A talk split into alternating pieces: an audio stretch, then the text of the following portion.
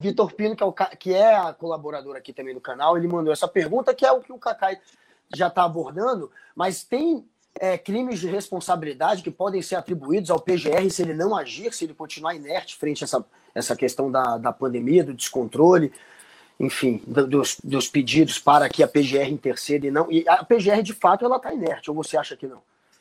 A interpretação do direito, no meu ponto de vista, em tese, não deve nunca existir possibilidade de você abrir um processo quanto a isso.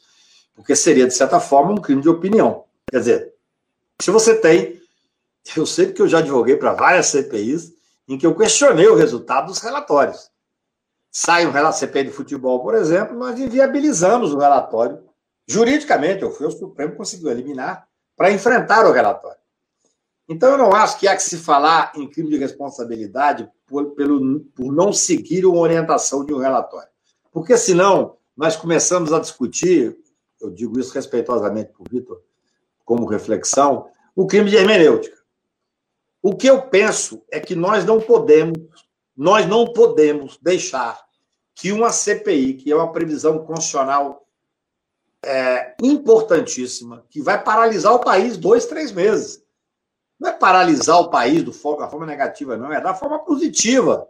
Você está discutindo. Hoje à noite, eu passei o dia todo trabalhando, fatalmente à noite eu vou dar uma olhada no que aconteceu durante o dia.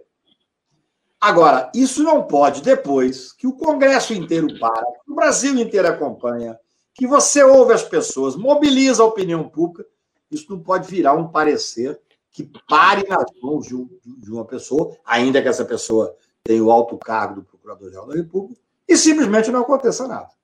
Eu não estou dizendo que nós vamos impor a vontade e que o relatório tem que ser seguido, não é isso.